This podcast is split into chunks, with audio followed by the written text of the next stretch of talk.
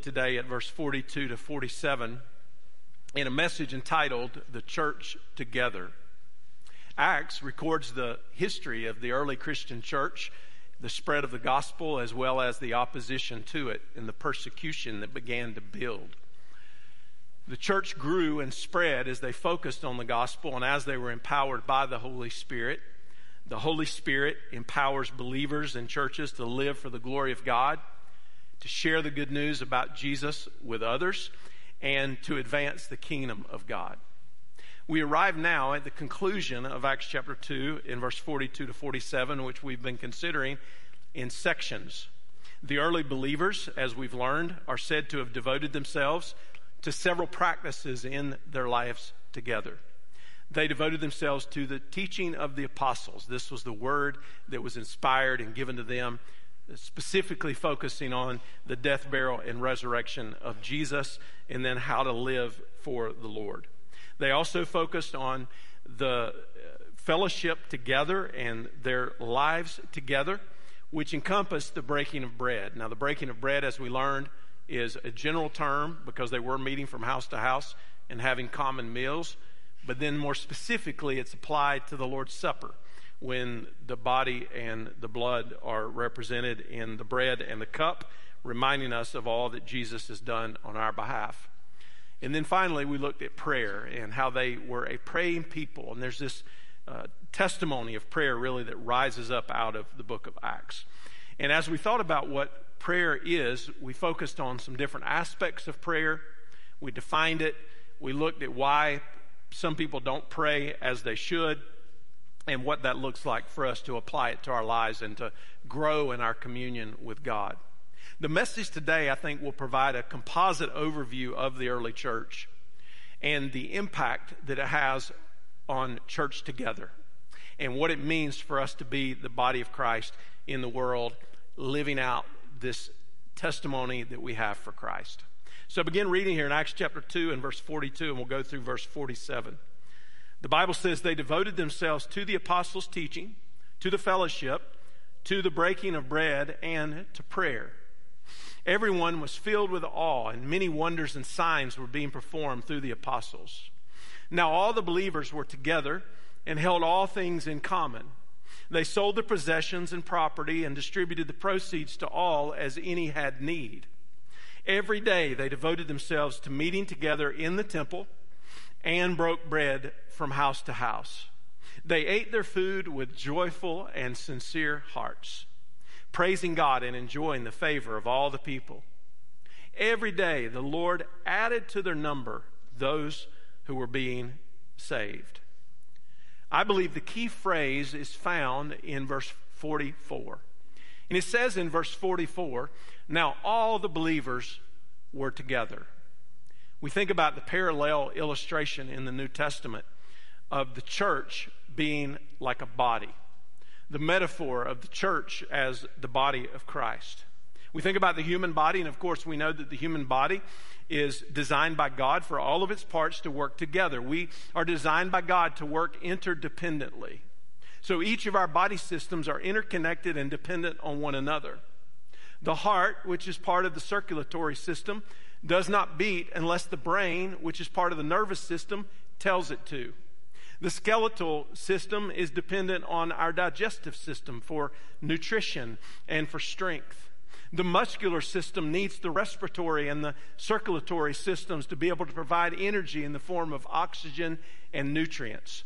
And all of these systems are integral to our health physically. And any of those systems, if they're off, are going to cause us trouble in our physical lives. Well, in the same sense, the phrase, the body of Christ, the comparison of who we are as the church, really describes how we're to function. And the church is described as one body, one body in Christ, the body of Christ, or simply as the body. So, what does it mean to be the body of Christ? What are some of those implications of how that applies to us? Well, first of all, it tells us that Jesus is the head of the church. We are not. We are servants of His. We align ourselves under Him and under His word. And as the head of the church, we show Him the ultimate allegiance. We are joined with Christ in salvation. And because we are joined with Christ in salvation, we are indwelled by the Holy Spirit. And because we have the power of the Holy Spirit and we have the beauty, beautiful message of the gospel, we have the opportunity to represent Christ in the world. And we do that through a diversity of spiritual gifts applied to the overall functioning of the church. And we have this common bond because we have one Lord, one faith, and one baptism. Together is an adverb that indicates when two or more people or things are together for a purpose.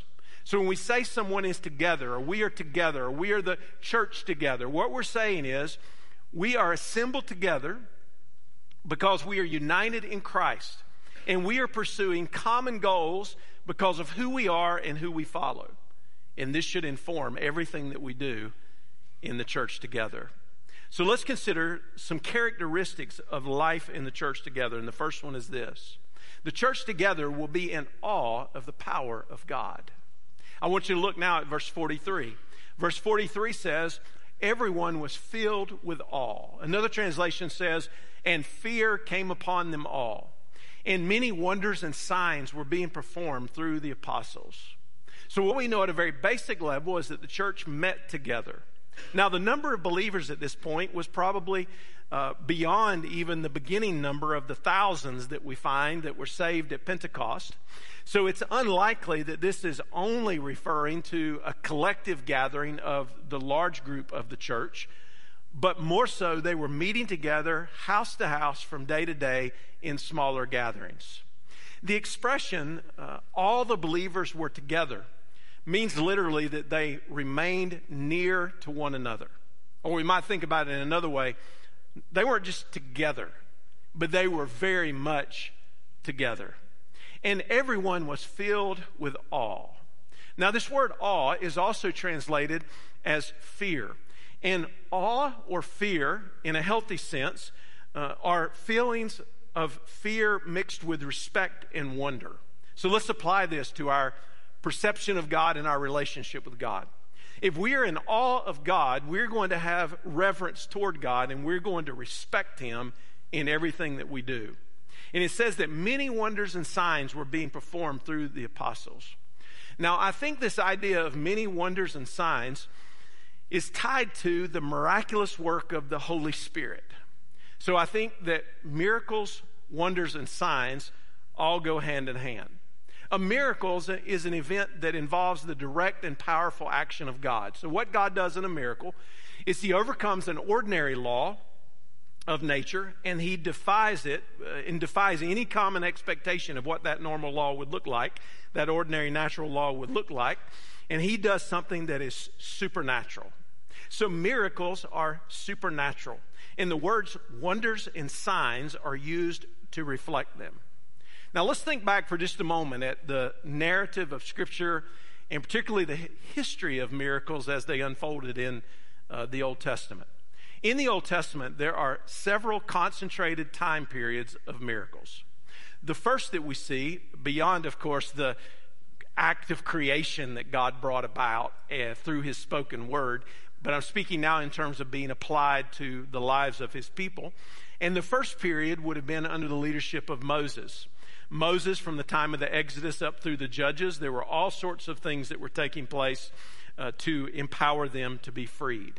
We also see at the beginning of the prophetic era so you look at the lives of uh, Elijah and Elisha, for example, and there are miracles that are concentrated in their ministries.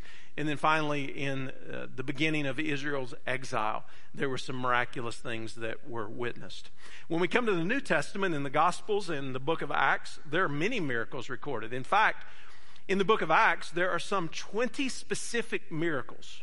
And within those 20 specific miracles, there are nine different times where miracles are grouped, meaning it's not just one miracle, but it's a grouping of miracles that took place during uh, the days of the book of Acts and the unfolding of the early church. Listen to what Hebrews chapter 2 and verse 3 and 4 says because it connects these three words signs, wonders, and miracles. It says in Hebrews chapter 2, beginning in verse 3 How shall we escape if we neglect so great a salvation? Which at the first began to be spoken by the Lord and was confirmed to us by those who heard him. God also bearing witness both with signs and wonders and with various miracles and gifts of the Holy Spirit according to his own will. So the Lord gave gifts from the Holy Spirit according to his own will. He bore witness through the signs and the wonders and the various miracles. So these miracles, these signs and wonders were spectacular. And the writer of Hebrews, as he's writing, uses those three terms signs, meaning visible uh, things that pointed to God's supernatural power, wonders, meaning things that create awe and amazement, and then miracles that reveal God's power through his mighty acts. Just a little bit later on in the book of Acts, in Acts chapter 14 and verse 3, it says that the apostles spoke boldly for the Lord, and God testified to the message of his grace. Listen to this by enabling them to do signs and wonders. I believe that the working of miracles and the signs and the wonders had a twofold function. The first part was to authenticate the messenger. So when Jesus performed miracles, for example, in his earthly ministry, he would not perform those miracles for just a show or a display to excite the people. In fact, they asked for that sometimes, and Jesus knew that their hearts were hard, was the only reason they were asking for that. Jesus, when he did miracles, they were purposeful. They were to authenticate his identity as the Messiah, and then, to, secondly, to authenticate the message that he was sharing. The same thing applied to the apostles and to the early church, in that the miracles, the signs, and the wonders authenticated both the messenger and the message and verified who they were and what they were saying, that it was indeed true. So we can say with confidence that these things served a specific purpose. And we don't see signs and wonders in the same sense today as they did then, concentrated in that way because those were the purposes of God for the unfolding of the New Testament church. But what I want you to know is that the God who performed miracles and the God who performed signs and wonders in the book of Acts is the same God today. He has not changed. And one of the most significant ways that we see the miraculous power of God in, at work in the lives of people is through changed lives, people who are transformed by the gospel. So, that resurrection power of Jesus, when the blood of Jesus is applied through repentance and faith, the resurrection power of, of Jesus through the work of the Holy Spirit regenerates us and makes us new, and we come to know and to follow Jesus. That is a miracle of God's grace because He brings those who are spiritually dead to life and He reconciles us to Himself. There's no greater blessing that we could experience. The signs and wonders had the effect of bringing awe and fear to the people. Listen to what the psalmist says in Psalm 33 and verse 8 Let the earth fear the Lord, and let all the inhabitants of the world stand in awe of him. Or what about Psalm 65 and verse 8? It says, Those who live at the ends of the earth stand in awe of your wonders. From where the sun rises to where it sets, you inspire shouts of joy. And then, probably a little bit more familiar verse for you would be Proverbs 1 and verse 7 that says, The fear of the Lord is the beginning of knowledge, and fools despise wisdom and instruction. Somebody categorized fears uh, in this way. They said, first of all, there is a holy fear, there is a healthy fear, and there is a harmful fear. Uh, Holy fear is fear of the Lord, where we're in awe of His glory, of His grace, of His goodness, of who He is to us. A healthy fear is a fear of something that is dangerous or potentially harmful. That could be physical or spiritual, but our alert system goes off because of the Holy Spirit guides us in those things and leads us to avoid the things that we need to avoid and to embrace the things that we need to embrace. But then there's also an unhealthy fear, a harmful fear. And those are fears that hinder us. So, for example, it would be uh, fear of man, where we're more worried about what other people are going to think about us than what God thinks about us. Or it might be an irrational fear about a particular circumstance that we're going through, and we think that uh, it, it's going to overtake us when in reality it's not. God's grace is going to sustain us. So, what we need to be pursuing is a holy fear because our perspective of God, and a healthy fear because of what that does in us, and then we can avoid the harmful fears. And I think you ought to have the same heart level response to a spiritual danger as you do to a physical danger. You say, what do you mean by that? Well, in a physical danger, um, we have certain things happen to us that alert us that something is not right or good for us, and we choose to go in the opposite direction of it. Spiritually speaking, when the Holy Spirit shows us those things that aren't the best for us, and we commit ourselves through humility and through reading the Word and through following the leading of the Holy Spirit to fear God and to avoid it or to take the action that He's leading us to, that's when we can apply these things in a very positive and Christ like way. But where there's a fear, uh, a lack of fear in the land for God, there's going to be a lot of chaos and a lot of destruction. I'd like to tell you that's limited to time periods in the Bible. We look around us today and we see that the core issue, the problem in our society with violence and overrunning authority and all the different things that we see, where does that come from? A lack of fear of God, a lack of fear of the one true living God. And in the days of Noah, you remember they were even inventing ways to sin, and the per- wickedness was pervasive. Why was that? Because there was no fear of God. Noah's fear of God made it possible for him to obey God and to worship him. Noah was a preacher of righteousness. He warned people that there was a judgment coming, even though they didn't understand what a flood was going to be, of course. He told them that they needed to get right with God, and in the end, only his family did. So the response to the fear of God or to awe of God does not define the need for it. The need for it is for everybody. The response is for those who have faith and those who believe that God's word is true. And awe and fear serves as a warning to keep us in the center of the will of God, and it guides our worship. I think about the Jews who, at times, uh, God's people as a nation, uh, they lacked a fear of God that caused them to neglect God's commandments. You remember at times they took God lightly. People carelessly mixed with the world. They didn't remain holy. They weren't concerned about these things. They, they weren't afraid of the, of the justice and the righteousness of God. I think about specifically in the book of Malachi where uh, they profaned the name of God and they failed to worship Him seriously. That's what Malachi uh, says. So the situation was they were giving their second best to God. In other words, they were just giving, if they had anything left over, they were giving it to God. They were bringing the blemished offerings, and they weren't thinking anything of it. It was just leftovers. So here's my question for you Are you worshiping God with your best, or are you worshiping God with your leftovers? Are you taking prayer and the Word and the holiness of God seriously? Is that informing how you live your life? Because an awe or a fear of God will guide how you live. Fear will drive your behavior when it's healthy and when it's holy. Listen to what John Owen said from yesteryear. He said, To fear the Lord and his goodness, and to fear him for his goodness, to trust in his power and faithfulness, to obey his authority, to delight in his will and his grace, to love him above all because of his excellencies and his beauty this is to glorify Him.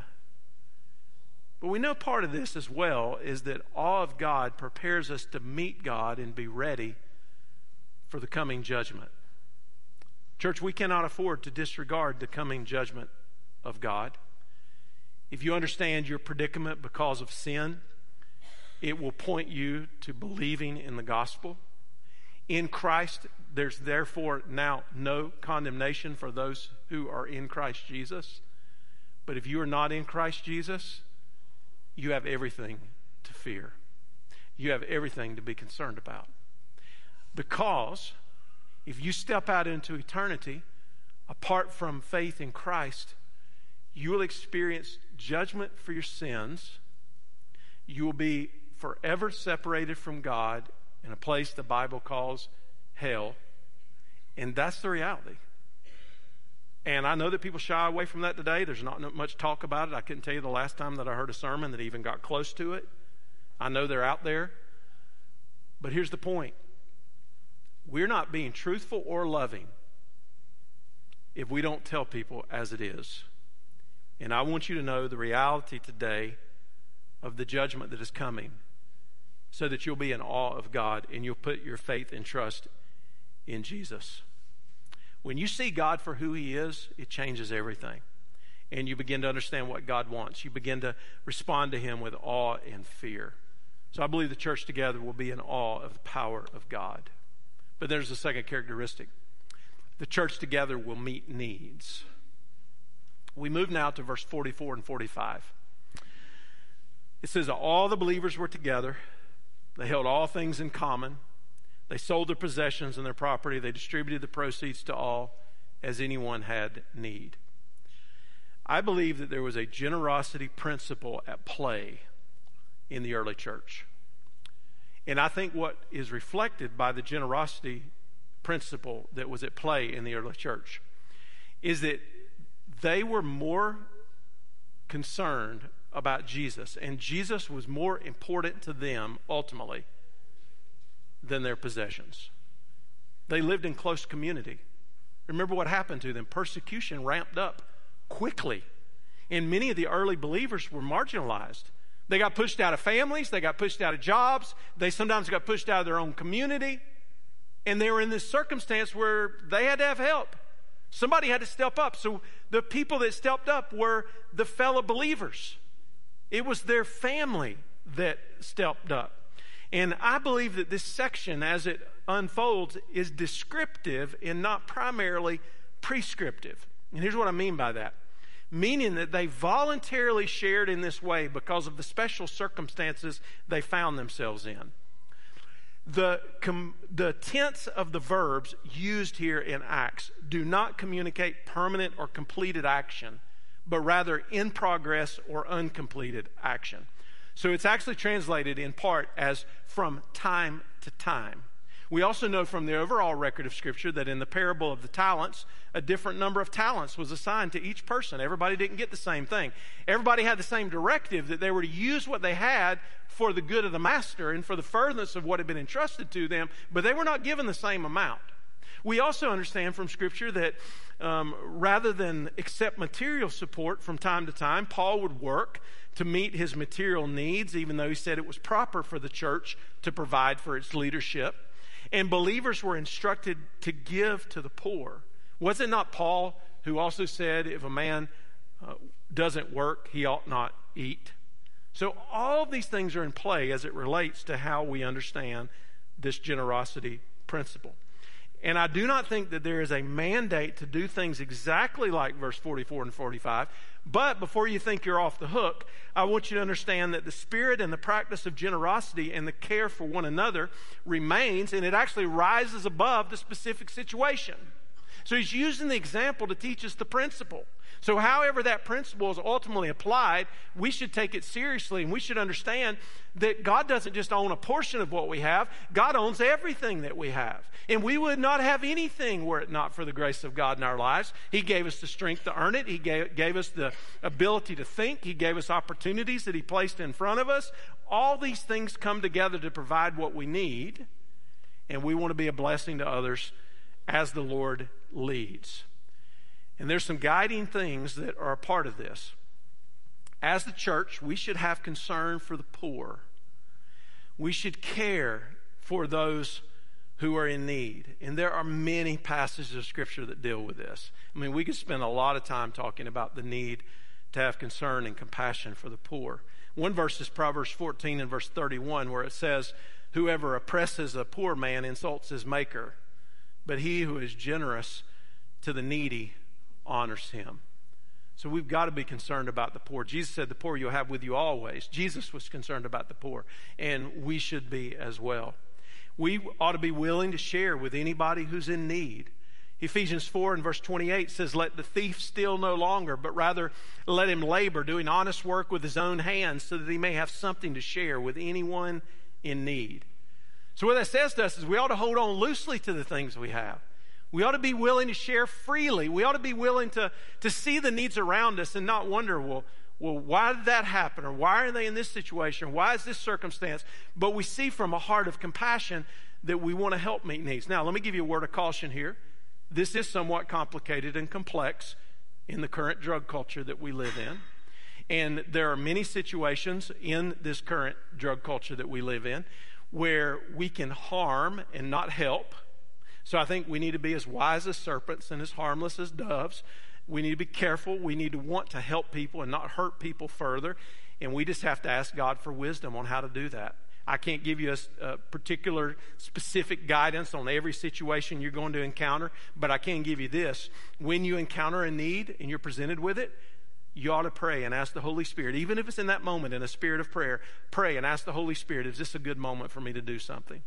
And what can I do to be like Christ in this situation and help somebody rather than hurting the situation further?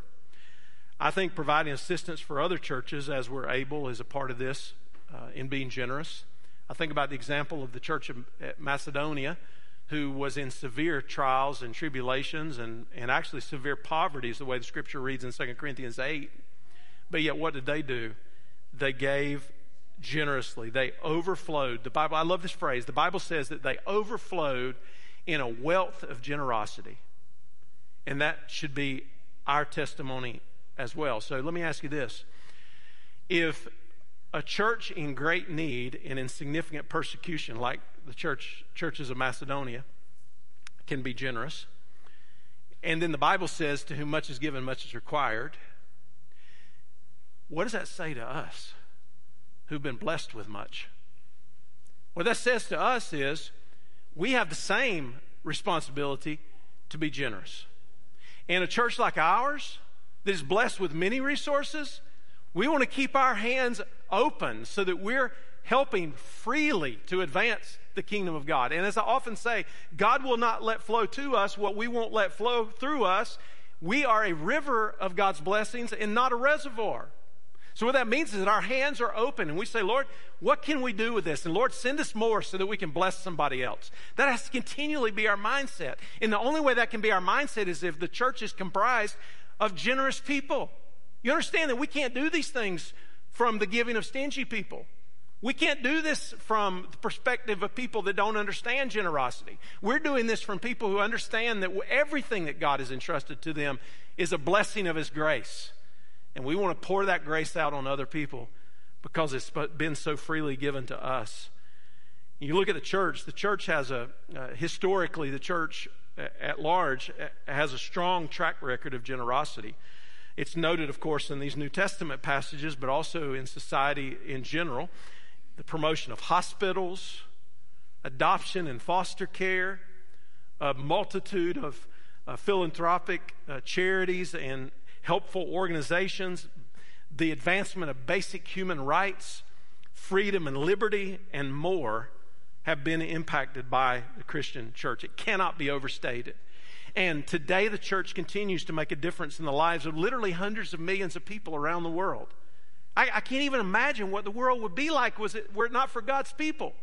I can't even imagine what it would be like to live my own life if it weren't for God's people, but certainly not what the world would be like. And did Jesus not say, don't worry about what you're going to eat or what you're going to drink or what you're going to wear? He said, rather, seek first the kingdom of God and his righteousness, and all these things will be added unto you. Did Jesus not say, lay up for yourselves treasures in heaven where moth and rust won't destroy and thieves won't break in and steal. For where your treasure is, there your heart will be also. A.W. Tozer said, Any temporal possession can be turned into everlasting wealth. Whatever is given to Christ is immediately touched with immortality. Now, you've probably heard it said before that uh, it's wealthy people who are generous. The reality is, generous people are generous, no matter what their resources are. There was a research uh, project that was done that closed out in 2021 and was released somewhere in that time frame by an organization creatively called Grey Matter Research. They studied evangelical Protestants, and here's what they found. They found that donors with incomes in their households below $30,000 gave a median of 1.5% of pre tax income. Donors with six figure incomes gave a whole lot more. Just, I mean, substantially, dramatically more. 1.56% of their income. Hardly any difference at all. So here's what it turns out it turns out evangelical Christians are not very generous in general. It turns out that many are not consistent in their generosity. In fact, only about 13% of evangelicals give anything that even nears a tithe. And yet, here's the contradiction I want you to see. The Bible says that God loves a generous giver. That's what it says. He loves a generous giver. Are you generous? Do you care about the needs of others? Are you concerned about advancing the kingdom of God? Are you concerned about generations of churches being planted?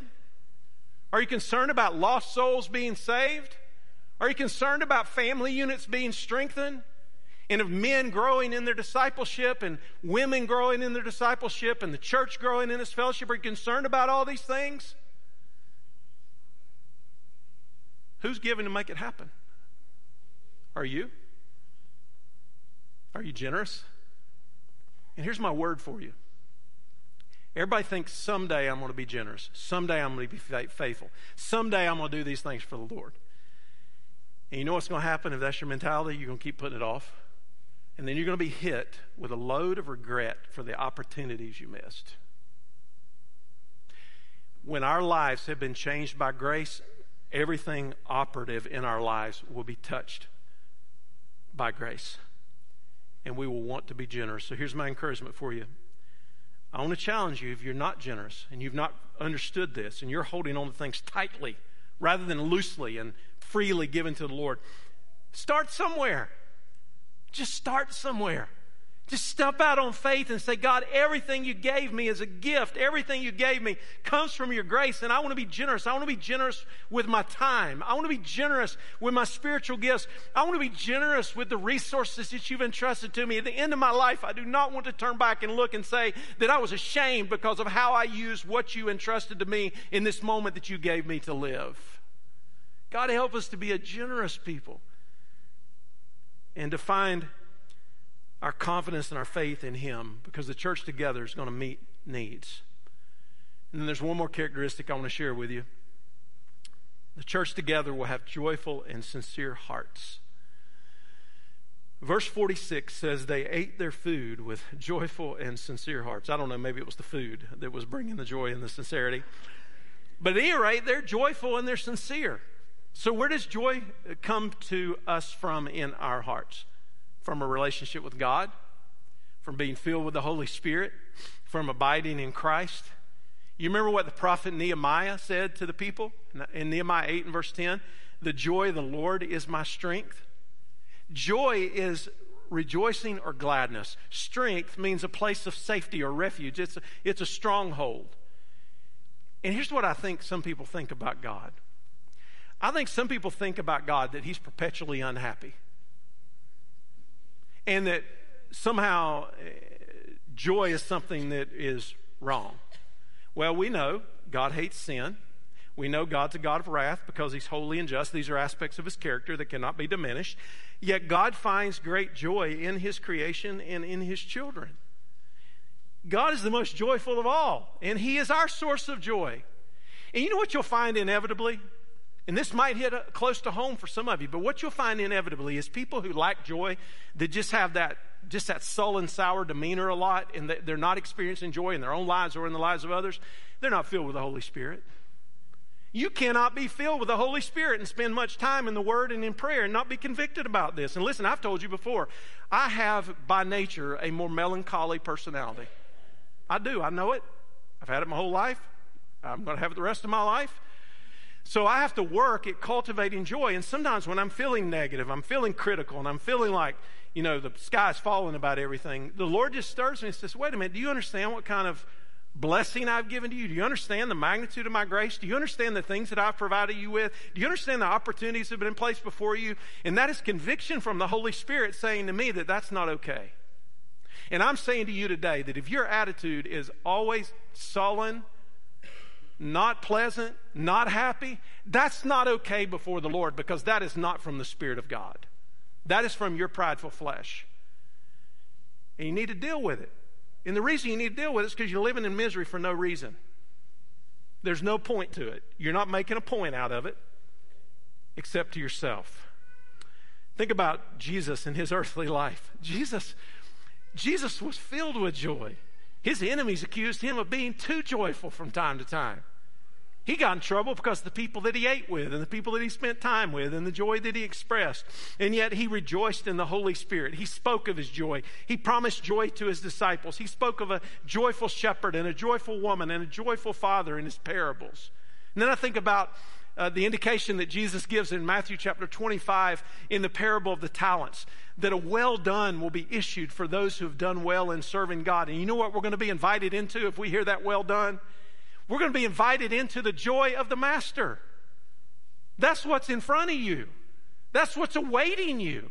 It's the joy of the Lord. So, if the joy of the Lord is awaiting you eternally, should you not start living in the joy of the Lord in the here and now? This makes a difference in how we live and who we are. And I believe that joy is a distinguishing mark of a follower of Jesus.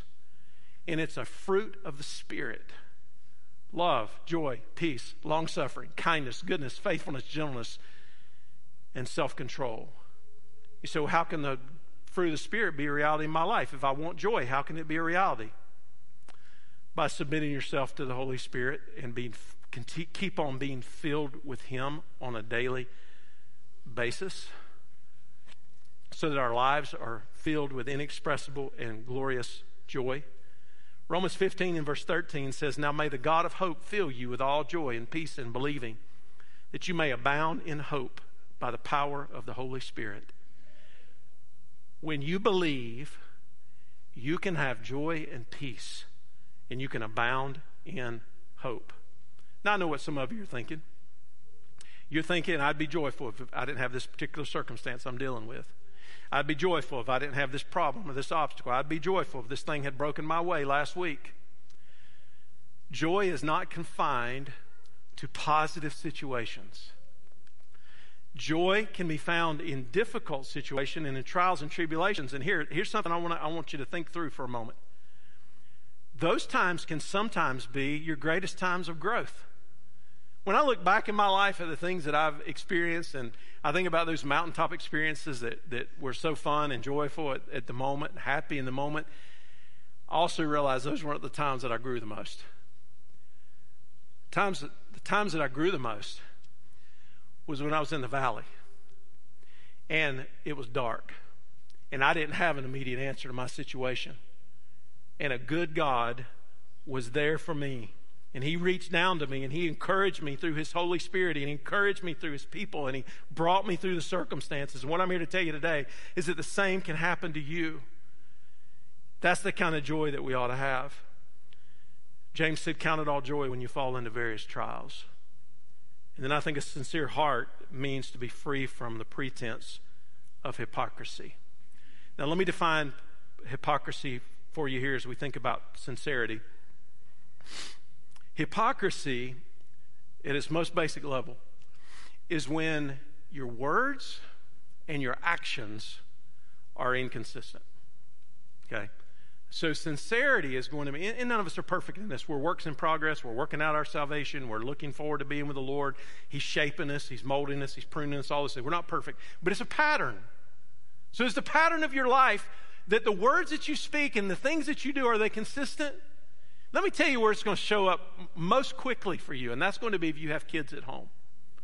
And you're raising kids, or maybe you're dealing with grandkids. And they see that you say certain things, but you do other things, that your life is contrary to what you're actually saying. They're going to look at that.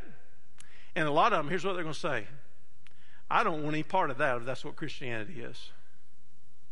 And they're going to walk away from it. May we not be the obstacle or the barrier that causes anybody to say that. And let's be sincere in our approach. There's another warning here, though. Sincerity is not a standalone virtue because you can be sincere and be wrong. But if you couple sincerity with truth, then it becomes virtuous because you're applying something that is biblically consistent.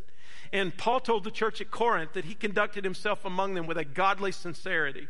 His sincerity was a godly sincerity, and it's a pattern for us to follow. So, sincerity is important because it shows and it doesn't just say. So, our collective prayer should be Lord, help our words and our lives to match up. And when they don't, help us to be spiritually sensitive to that and get right before you. All this comes together in closing, and the church together is a powerful witness. The church is a powerful witness. It says in verse 47 they were praising God and enjoying the favor of all the people. Now, watch what happened. Every day, the Lord added to their number those who were being saved. Our collective prayer should be that we're not just going through the motions. We don't have time to go through the motions. The hour is at hand. Jesus could return at any time. We're going to stand before him someday. Are we giving a good witness of what it means to follow Jesus Christ in our lives? I want you to understand that if you're a follower of Jesus, you have a place in His church and in His kingdom. Even if you're just getting started out, or you hadn't grown a lot yet in your faith, or there are a lot of things you don't know or that you don't understand just yet, don't worry about any of that. All you've got to say if you want to be useful to God, all you've got to say if you want your Christian life to be genuine, to be sincere, is you've got to come before the Lord and you got to say, Lord, I want to follow Jesus and I want to do it faithfully. Would you help me? He'll help you. He'll empower you to do it. And our prayer should be that we are seeing things happen in this church, people coming to faith, the Lord adding to the number of the church, so that we could step back and we could say, only God could do that. When was the last moment in your life or in your worship or even collectively as a church that we might step back and say, only God could do that? That's what we're praying for. That's what they experienced in the early church and those signs and wonders. That's what we want to see today in terms of changed lives and the, the church dynamic and growing and, and moving in the direction that it should. And only the Lord can do that. And He'll help us. And we need one another in the church. The church together. Let's bow our heads.